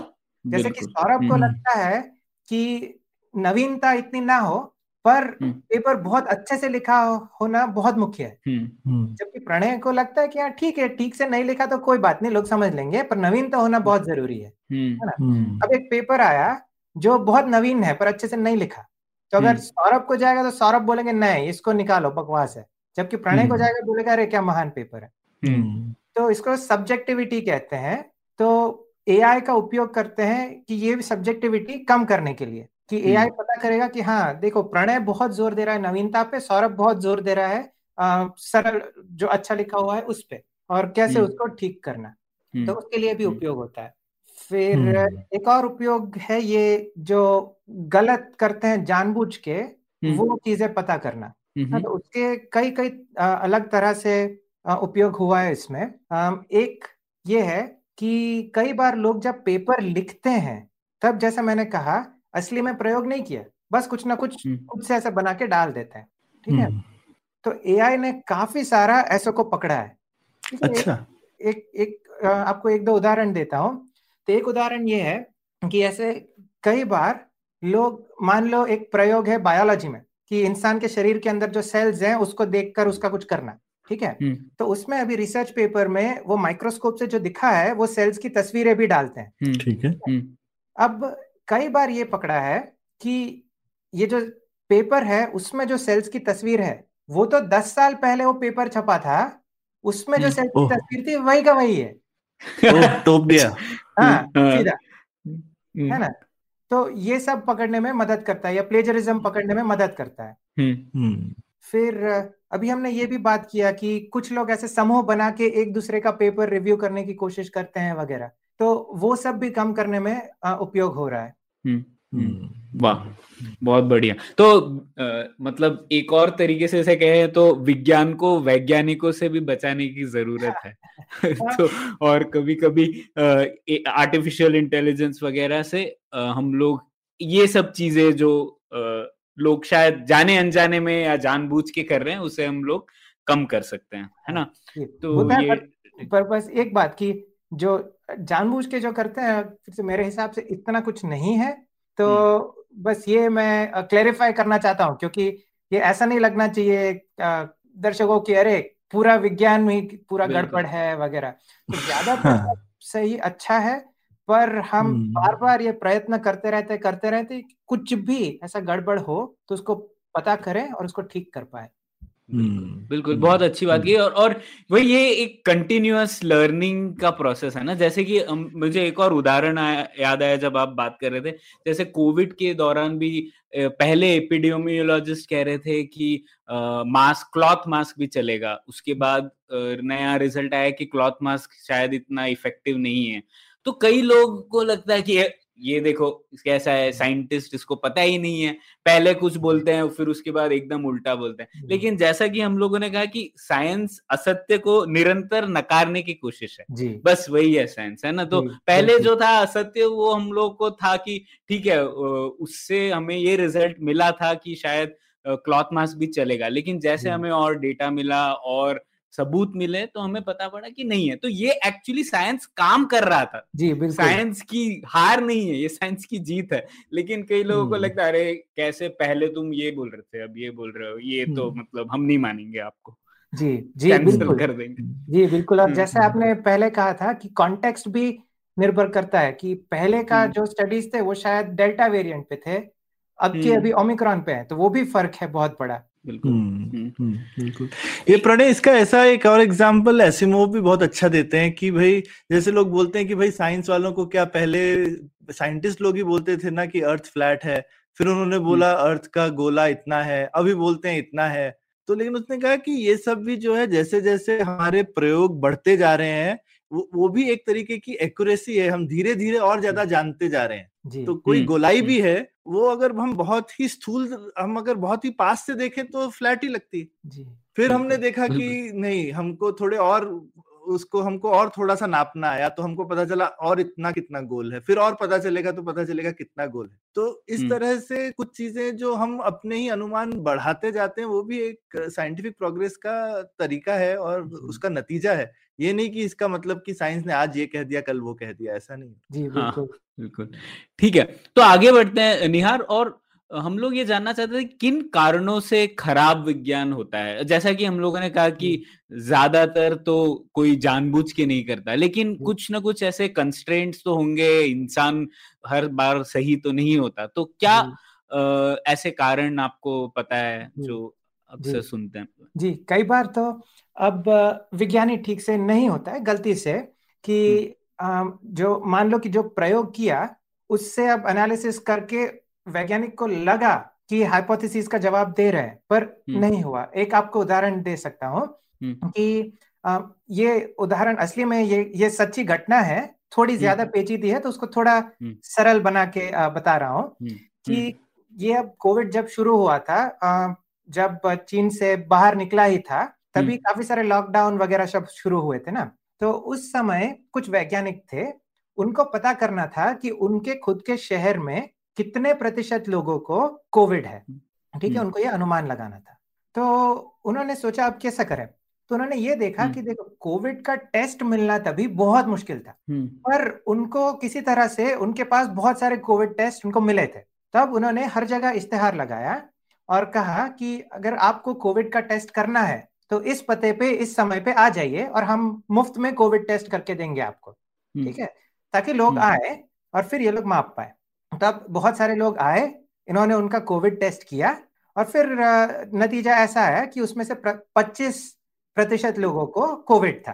हम्म। तब उससे उन्होंने नतीजा बताया कि हमारे शहर में जो सामान्य जनता है उसमें से 25 प्रतिशत लोगों को कोविड है। हम्म। अब इसमें तो गड़बड़ हुई क्योंकि उन्होंने कहा था कि अरे आइए कोविड टेस्ट कीजिए ठीक है पर अगर अभी लॉकडाउन है मैं एक महीने से घर पे बैठा हुआ हूँ मुझे पक्का पता है हम्म। मुझे कोविड नहीं है तो मैं वहाँ जाके टेस्ट क्यों करवाऊँगा हाँ। पर हम्म। अगर मेरा कोई ऐसा काम है मेरी ऐसी कोई नौकरी है जिससे मुझे चाहिए कि मैं जिसमें ज़रूरत है कि मैं बाहर जाऊँ दूसरे लोगों से मिलूं वगैरह तो मुझे ज़रूरत है कि मैं कोविड टेस्ट करवाऊं क्योंकि काफ़ी ज़्यादा हम्म। संभावना है टेस्ट कोविड होने की मुझे तो अब जो लोग वहाँ पे आए थे उनके पास टेस्ट करवाने अब वो तो एक बायस्ड सैंपल है ना?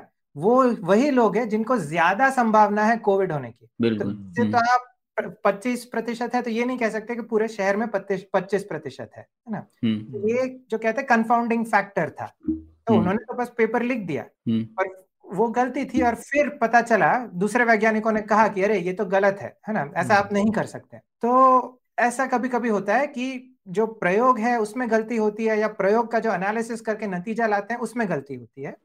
ये एक तरह है। अब एक और तरह है कि आपको जो पहले से आपके दिमाग में है जैसे हमने शुरुआत में बात किया था पहले से आपके दिमाग में कुछ है और फिर आप शायद आपका एक्सपेरिमेंट या उसी तरह से करोगे जिससे कि वही नतीजा आए जो आपके दिमाग में पहले से है। तो वो। न्यूट्रल व्यू पॉइंट नहीं लिया वो बायस्ड तरह से आप पर डिज़ाइन हुआ ताकि ज़्यादा संभावना हो कि वही आए।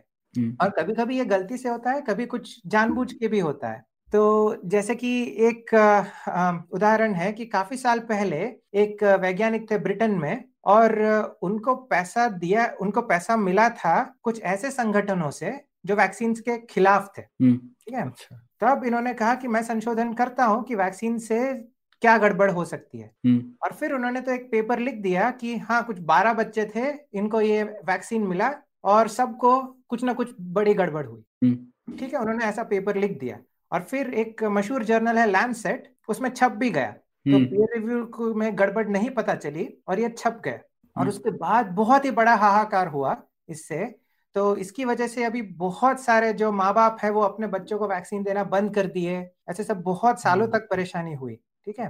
पर ये था कि सबसे पहले तो ये जो वैज्ञानिक है इनको पैसा मिला था इन संगठनों से जो संगठन वैक्सीन के खिलाफ है ना? हम्म, और फिर इनका जो एक्सपेरिमेंट था उसमें ऐसे ही बच्चों को चुना था उन्होंने हम्म, जिसका कुछ ऐसा गड़बड़ है। हम्म, तो जब एक्सपेरिमेंट किया तो पहले से ही उन्होंने ऐसा चुन के रखा कि नतीजा आए कि हाँ गड़बड़ है वैक्सीन से। हम्म, है ना? तो उन्होंने एक्सपेरिमेंट सही नहीं किया और फिर उनको पूरा इतना बड़ा कॉन्फ्लिक्ट ऑफ़ इंटरेस्ट था उनको फंडिंग वहाँ से मिल रही थी। तो ये हम्म। बहुत बड़ी गलत बात हुई और दुख की बात यह है कि अभी तक वो एंटी वैक्सीनेशन मूवमेंट जो चल रहा है उसमें कई बार वो पेपर को लोग अभी भी बोलते हैं कि देखो उस पेपर में पता चला था कि वैक्सीन से ऑटिज्म होता है। हम्म, तो एक और गलत है कि जो वैज्ञानिक है उन्होंने ही पहले से कुछ सोच के रखा है शायद उनको पैसा हम्म। कहीं से मिल रहा है वगैरह और हम्म।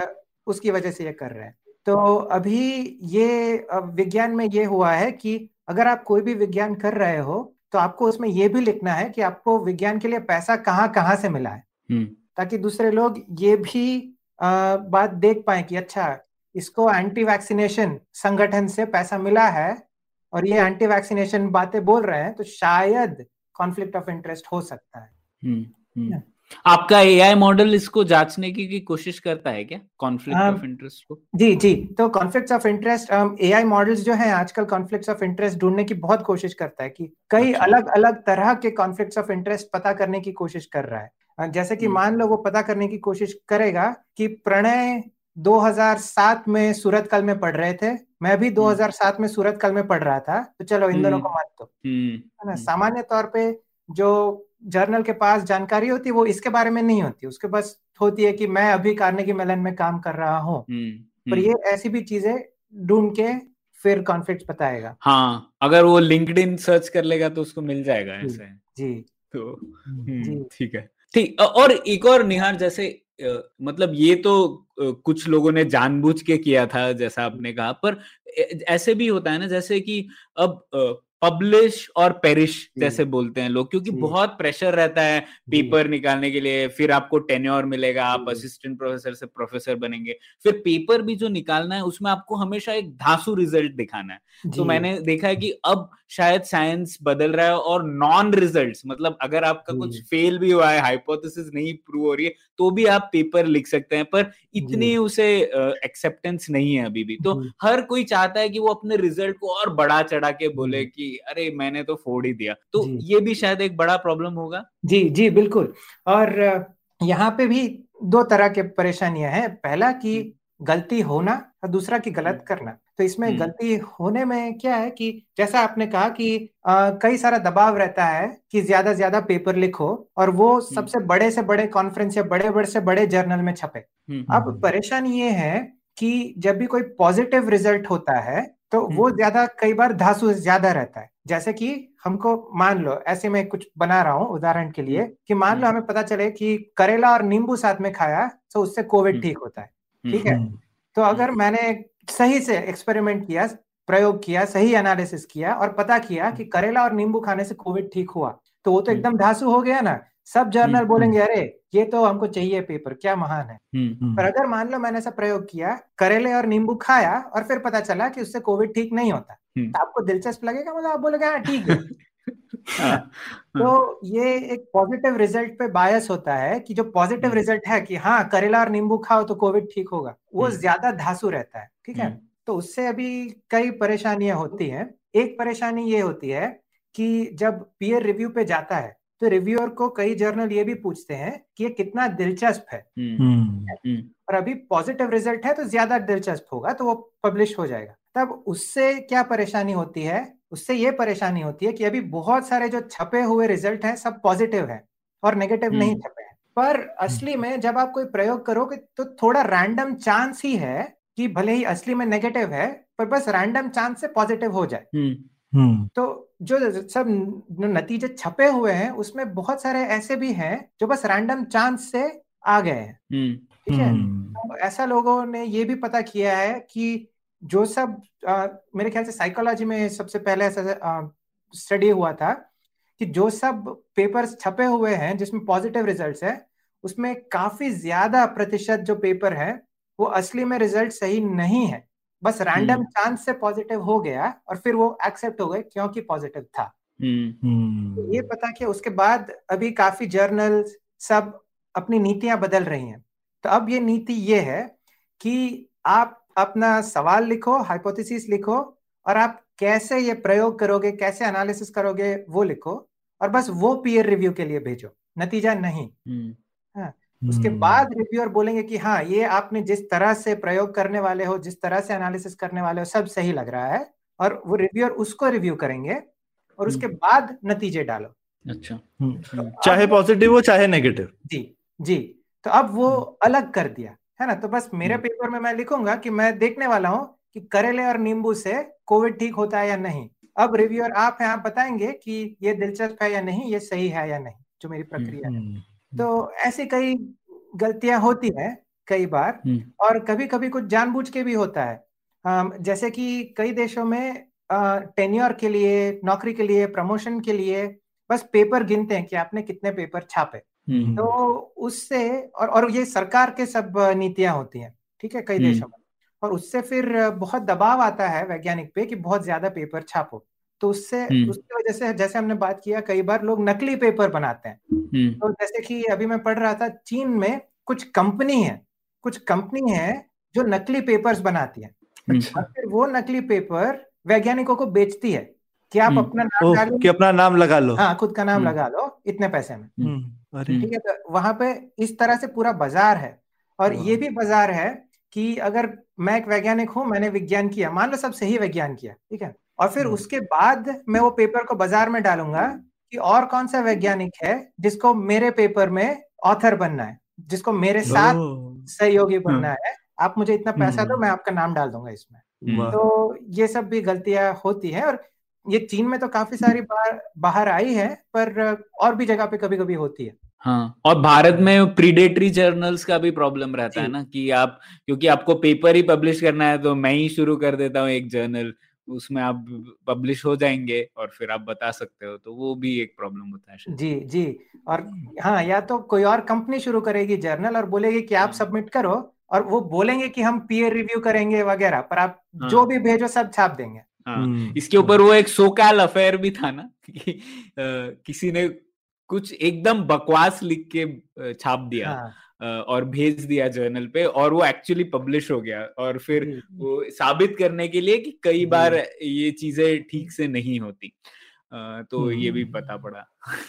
और और हिंदुस्तान में तो कई पीएचडी आई मीन जो थीसिस हैं वो भी मतलब नकल वाले तो बहुत बार निकले हैं प्रणय तो ये भी हम्म, एक हम्म। परेशानी पाई गई है हिंदुस्तान में क्योंकि पेपर तो फिर भी काफ़ी मतलब वैसे तो पीएचडी थीसिस भी काफ़ी लोग रिव्यू करते हैं लेकिन वहाँ भी होता है तुम मेरे स्टूडेंट का कर देना मैं तुम्हारे स्टूडेंट का पास कर जी जी हम्म।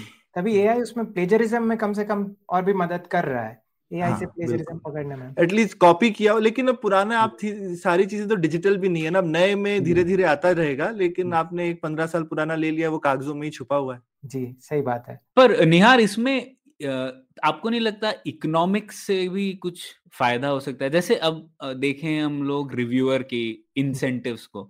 आप रिव्यूअर को एक तो कोई पैसा नहीं दे रहे कोई हम्म। इंसेंटिव ही नहीं है कि मैं मेहनत से रिव्यू करूँ। तो दूसरे इंसेंटिव ज़्यादा है कि मैं, मेरा चाचा भतीजा है तो मैं उसको थोड़ा फेवर कर दू या वगैरह वगैरह। तो इकोनॉमिक्स से भी शायद कुछ कुछ इंसेंटिव्स ठीक किए जा सकते हैं ना अगर रिव्यूअर का काम जहाँ तक मुझे पता है मॉनेटरी बेनिफिट नहीं होता उन्हें कुछ भी नहीं कर सकते तो वो क्यों इतनी मेहनत करेंगे कि मैं ठीक से रिव्यू करूँ सब प्रोसीजर चेक करूँ? क्या क्या फ़ायदा है? मुझे क्या फ़ायदा है? सामान्य तौर आप उस मेरे को उसमें पॉइंट्स तो नहीं दे रहे उसके लिए मेरी प्रमोशन उसकी वजह से तो हो नहीं रही है। जी जी सामान्य तौर पे तो रिव्यूअर बस इसलिए रिव्यू करते हैं क्योंकि विज्ञान को और मज़बूत बनाना है। सामान्य तौर पे ये इंसेंटिव रहता है और उससे अभी तक चल रहा है और उसके अलावा काफ़ी सारे ऐसे प्रयत्न हुए हैं जिससे कि बेहतर इंसेंटिव्स कर पाए हम्म। एक ऐसा प्रयत्न है कि एक वेबसाइट है जिसमें कि किसने कितना पेपर रिव्यू किए वो सब लिखा हुआ हम्म। होता है तो ऐसे लीडर बोर्ड की तरह ठीक है हम्म। तो उनको उम्मीद है कि अगर कोई ऐसा है जो बिल्कुल रिव्यू नहीं कर रहा है तो वो भी सामने आए है ना लोगों को पता चला रहे ये व्यक्ति तो रिव्यू नहीं कर रहा। है कुछ और वेबसाइट्स हैं जिसमें कि जो रिव्यू लिखे हुए हैं वो सब पब्लिक बना देते हैं। कोई भी देख सकता है। हर एक पेपर का रिव्यू कोई भी देख सकता है। तो उससे भी उनको उम्मीद है कि रिव्यूअर को पता है कि मेरा रिव्यू सब देख पाएँगे तो अब शायद बेहतर रिव्यू करें। कुछ जगह पे रिव्यूअर का नाम भी पब्लिक बनाते हैं। उसमें और कुछ परेशानी हो सकती है पर रिव्यूअर का नाम भी पब्लिक बनाते हैं ताकि अब और भी इंसेंटिव आए ठीक से काम करने का। कुछ कुछ जगह पे पैसे भी कोशिश किया है पर अभी तक इतना कुछ चला नहीं है क्योंकि अभी इंसेंटिव बहुत बदल जाते हैं अगर पैसा दिया तो है ना? मुझे सही में विज्ञान को अच्छा करना है वो मेरा अभी मोटिवेशन है या मुझे अभी पैसा कमाना है उसके लिए। तब काफ़ी कौन लोग करेंगे रिव्यू अभी कैसे करेंगे काफ़ी बदल जाता है। तो इंसेंटिव्स का हाँ जैसे आपने कहा बहुत बड़ा प्रॉब्लम है काफ़ी लोग कोशिश कर रहे हैं अलग अलग चीज़ें करने की आ, पर अभी आ, इतना अच्छा कुछ सोल्यूशन नहीं मिला है। इस पे ही एक एक्सपेरिमेंट होना चाहिए। जी। हाँ। जैसा एग्जांपल दिया ना निहार तुमने कि इंसेंटिव ज़रूरी नहीं है ना पैसे का हो साख का रेपुटेशन का भी इंसेंटिव हो सकता है। जी जी। हाँ, तो ठीक है अब आगे बढ़ते हैं बहुत कुछ समझने में मिला अब एक हम लोग रिसर्च के पाइपलाइन के एकदम शुरुआत में आ जाते हैं पीएचडी के ऊपर। तो ये एक सवाल था कि विज्ञान करने के लिए पीएचडी किस तरह कामगार साबित हो सकती है? और क्योंकि पीएचडी तो एक जर्मन सिस्टम है 200-300 साल पुराना है। आजकल का साइंस शायद बदल गया होगा क्योंकि पहले एक इंसान एक पेपर लिखता था अभी कितने पचास लोग मिलके एक पेपर लिखते हैं वगैरह वगैरह। तो पीएचडी के बिना आज के दौर में हम अच्छा विज्ञान नहीं कर सकते क्या? आपको क्या लगता है? जी। जी तो पीएचडी या कोई भी डिग्री किसी भी चीज़ के लिए ज़रूरी नहीं है, पर उसके कई फ़ायदे हैं, ठीक है? क्या फ़ायदा? है पहला तो ये कि कई जगह पे अगर आपको नौकरी चाहिए रिसर्च की तो वो मांगते हैं कि पीएचडी हो, ठीक है? तो वहाँ पे ज़रूरी होता है, पर मान लीजिए वो नहीं है, फिर भी पीएचडी करने के क्या फ़ायदे हैं रिसर्च में? तो हमको स्कूल में या हम जब अंडर ग्रेजुएट करते हैं, कॉलेज में जाते हैं, तभी हमको विज्ञान कैसे करना इतना सीखने को नहीं मिलता है। है ना? तो पीएचडी में काफ़ी सीखने को मिलेगा कि विज्ञान कैसे करते हैं और उसका अनुभव मिलेगा। और ये ज़रूरी है और ये काफ़ी काम आता है क्योंकि विज्ञान करना रिसर्च संशोधन करना सामान्य कोर्स लेना क्लास में जाना एग्ज़ाम लिखना उससे बहुत अलग है। तो क्या क्या सीखने को मिलता है क्या अनुभव मिलता है? तो पहला तो ये है कि हम ये साइंटिफिक मेथड सब सीखते हैं और इससे फिर हमें पता चलता है कि किस तरह से सही तरह से विज्ञान करना पर उसके अलावा और भी कई चीज़ें हैं।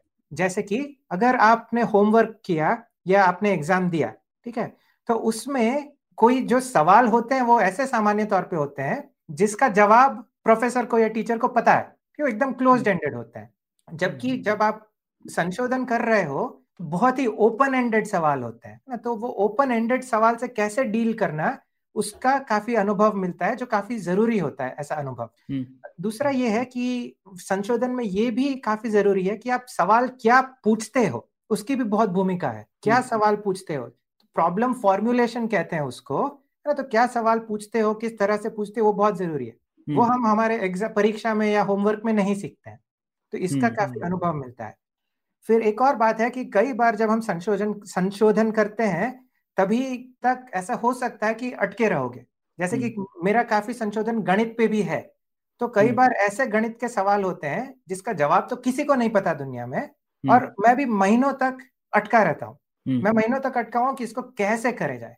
कभी कभी सालों तक लोग अटके रहते हैं। तो अब उसमें क्या करें? कैसे कैसे अलग अलग तरह से सोचे इसके बारे में? इस सब का भी अनुभव पीएचडी के समय मिलता है।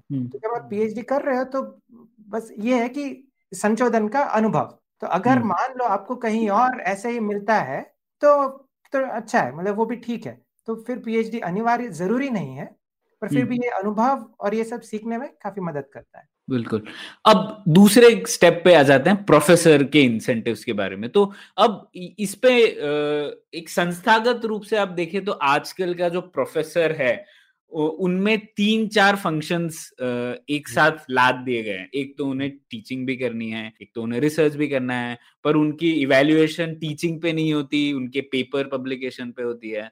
फिर उन्हें पेपर पब्लिकेशन के लिए ग्रांट्स प्रपोजल लिखने पड़ते हैं। तो आ, मुझे लगता है संस्थागत रूप से ये थोड़ा कमज़ोर ढांचा है क्योंकि आ, कई बार मतलब मैंने आ, ये भी एक साइंटिफिक स्टेटमेंट नहीं है लेकिन कई बार ऐसा ऑब्ज़र्व किया है कि लोग आ, जो प्रोफेसर हैं वो टीचिंग को थोड़ा ऐसा भार समझते हैं कि यार कोई सेमेस्टर में दो सेशन पढ़ाने हैं वगैरह वगैरह। तो आपको क्या लगता है कि ऐसा डिसएम्बिग्यूएट करने की ज़रूरत है क्या? कि जो रिसर्च है वो सिर्फ़ रिसर्च करे जो टीचिंग करता है वो अच्छे से पढ़ाई सिखाए लोगों को। ये आजकल का जो संस्थागत ढांचा है वो ठीक है क्या? जो एक ही प्रोफेसर सब कुछ कर रहे हैं? जी जी तो इस पे तो काफ़ी चर्चा वगैरह हुई है और हम्म। कुछ कुछ यूनिवर्सिटी है जैसे मेरी खुद की यूनिवर्सिटी यहाँ पे कुछ लोग हैं जैसे मैं जो दोनों करते हैं पर कुछ हम्म। खासकर रिसर्च प्रोफेसर ही हैं कुछ खास करके टीचिंग प्रोफेसर ही हैं ठीक है? पर उसमें एक बात है कि जो मेरा जो पगार आता है यूनिवर्सिटी हम्म। से वो हम्म। खासकर टीचिंग से आता है। अच्छा। ठीक है? और पर जैसे आपने कहा मेरा जो प्रमोशन वगैरह होता है वो ज़्यादातर रिसर्च पे होता है। तो टीचिंग भी देखते हैं ऐसा नहीं कि टीचिंग नहीं देखते अगर टीचिंग काफ़ी खराब किया तो हाँ वो हम्म। काफ़ी खराब होगा मेरे टेन्योर वगैरह के लिए। तो टीचिंग देखते हैं पर ज़्यादा रिसर्च पे होता है। तो पैसा कहाँ से आता है वो देखते हैं तो टीचिंग से आता है। um, फिर दूसरी बात की ये ग्रांट्स का जो आपने कहा वो भी अलग अलग देशों में अलग अलग तरह से है।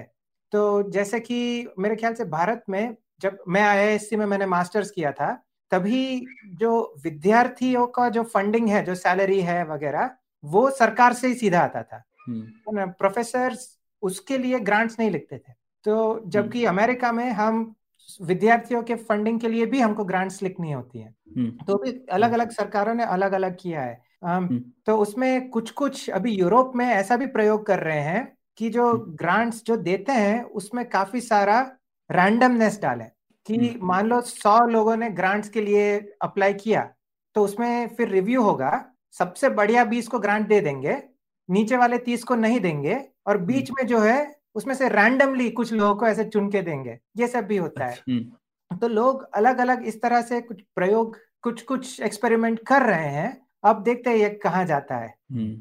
वाह बहुत अच्छा लगा निहार। आपसे बहुत कुछ सीखने मिला इसमें और दावा है कि हमारे लिसनर्स को भी अच्छी लगेगी ये विज्ञान पर विज्ञान की पुलियाबाजी।